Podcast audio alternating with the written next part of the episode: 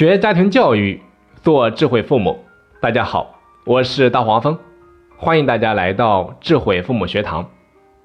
咱们接着上一堂课，继续来给大家分享四维成长模型。为什么说四维成长模型它的四个维度分别是欲望、规则、判断和意志呢？咱们先来看一个例子，你比如说人类和动物，我们之间到底有什么区别？首先，人类和动物至少有一点是相同的，那就是一受到刺激就会做出反应。比如说，在心理学上，把对于刺激的反应称之为行为。人类和动物的区别啊，就在于从受到刺激到做出相应的行为反应的过程当中。动物在受到外部刺激之后，它首先会产生一种想要逃跑、攻击，或者说想要取而食之的冲动。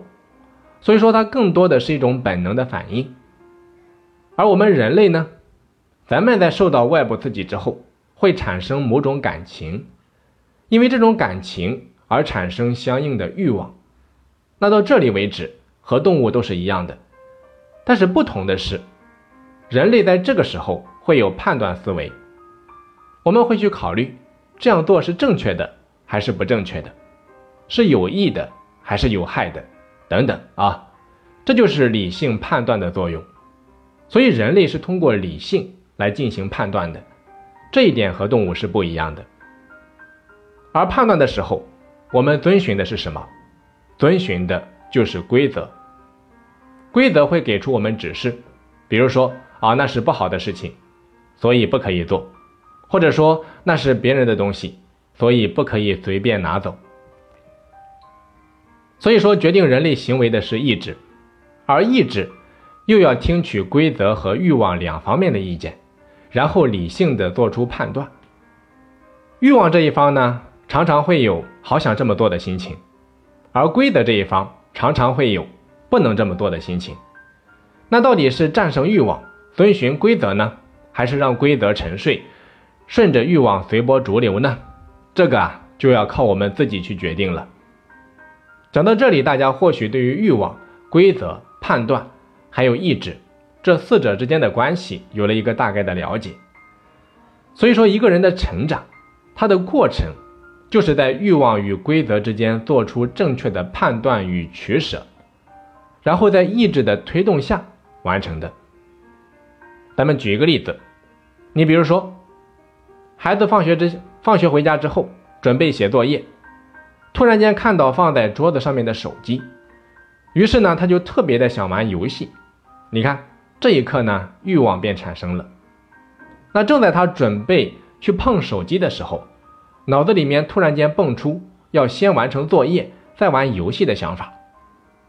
这个时候，无形的规则就跳了出来。那于是他就在想，我是先满足一下欲望呢，还是遵循规则呢？这个时候，他就要在欲望与规则之间做出理性的判断。那后来一想到自己要做一个有恒心、有毅力的人，于是他就打消了先玩游戏的念头，然后开始做作业。你看，在做出正确的判断之后，这个时候意志力便开始起作用了。那如果每一次，或者说大多数情况下，孩子都能够这样做，都能够这样的选择。那么他便踏上了快速成长的高速公路，这也是那些顶级的成功者身上都普遍具备的一种特质。在上述的案例当中啊，如果孩子的意志力不够，那么即便他能够在欲望与规则之间做出正确的判断，最终也极有可能让欲望占据上风，而选择先玩游戏。所以说，意志在过程当中起到一个非常重要的推动作用。讲到这里，我相信大家对于欲望、规则、判断和意志，对于他们四者之间的关系有了一个更深刻的认识。所以说，要想让孩子学会自立，并且能够自动成长，我们就需要在这四个维度上面下功夫，而且在孩子小的时候，要刻意的围绕着这四个维度去训练孩子。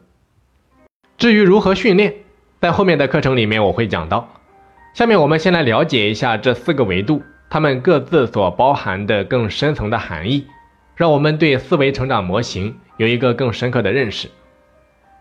我们先来了解一下欲望。说到欲望，我们从小接触到的教育，往往都是教我们要克制欲望。都说欲望是一个无底洞，欲壑难填，所以很多时候我们都给欲望贴上了负面的标签。实际上，欲望是什么？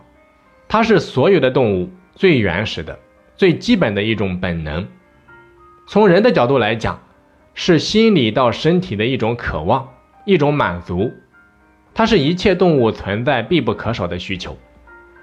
比如说，印度二十世纪伟大的哲学家、心灵导师。克里希那穆提他就曾经说过，他说对欲望不理解，人就永远不能从桎梏和恐惧当中解脱出来。那如果你摧毁了你的欲望，可能你也摧毁了你的生活。如果你扭曲它、压制它，你摧毁的可能是非凡之美。再比如说，叔本华说过，他说欲望过于剧烈和强烈，就不再仅仅是对自己存在的肯定。相反，会进而否定或者说取消别人的生存。但是过度的推崇与放纵欲望也是愚蠢的。所以欲望不是纯粹的，也不是绝对的，它需要理智的调控与节制。因此，欲望它没有善恶之分，关键在于如何控制。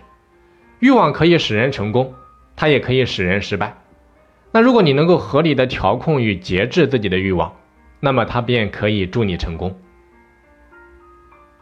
欲望虽然说没有善恶之分，但是在不同的历史时期、不同的人生阶段，它还是有主次、有强弱之分的。关于这一点啊，马斯洛的需求层次理论就很好的说明了。我们可以先来看一下下面的这张图片啊，这就是马斯洛的需求层次理论。以这张图片为例，我们来举一个例子。你比如说，改革开放三十年来，咱们中国人先后经历了先是穷的不行，后是累的不行，如今是烦的不行的这三个阶段。在穷的不行和累的不行的那两个阶段，对于我们来说，最重要的需求，自然是图中金字塔底部的生理需求和安全需求，也就是对于威胁我们的生存的食物、健康、安全和稳定的需求。但是到了烦的不行的这个阶段，我们的最主要需求很显然不再是金字塔底部的生理需求和安全需求，因为这两部分需求已经基本上被满足了。这个时候，我们的社交需求、尊重需求和自我实现的需求就变得越来越强烈。所以，改革开放治疗了我们的穷病，当下中医保健的流行是治疗我们三十年来啊咱们拼命工作。累出来的身病，而文化复兴是治疗我们不管挣多少钱都越来越烦躁不安、患得患失的心病。为什么有那么多人生活的那么痛苦、缺乏幸福感？不是因为缺钱，而是因为被各种无休止的欲望所折磨。这也是为什么很多家长啊，经常跟孩子们说：“你要好好读书，你要懂得珍惜。”你看。老爸老妈小时候连吃穿都成问题，更别说读书了。现在你有这么好的条件给你，为什么还不知道好好读书呢？但是孩子们根本就听不进去，为什么？因为他们一出生，这两方面的需求就早已经被满足了嘛。那讲到这里呀，我也希望各位家长你能够明白，当下孩子们的主要欲望和需求，已经上升到了归属和成长的这个层面。就比如说下面这张图片，所以啊，家长教育的重心，你就应该放在孩子精神世界的建设和精神生活的改造上。如今的孩子，他们是精神世界极度匮乏的群体，他们的生活过于安逸，缺少崇高的理想和追求。他们在我看来更像是一个机器人，一个只知道学习，却缺少生活体验，游离于生活之外的群体。当然。这其实并不是孩子们的过错，是因为我们的教育模式并没有激发起他们更高层次的追求，让他们生活在生存需求与精神需求的夹缝里，上不去下不来，所以他们的存在感、价值感都特别低。说白了，就是我们没有激发起他们精神层面的欲望。只要这一颗种子它没有发芽，就很难产生强大的内动力。反之，种子一旦被激活，就会自动生长，形成参天之势。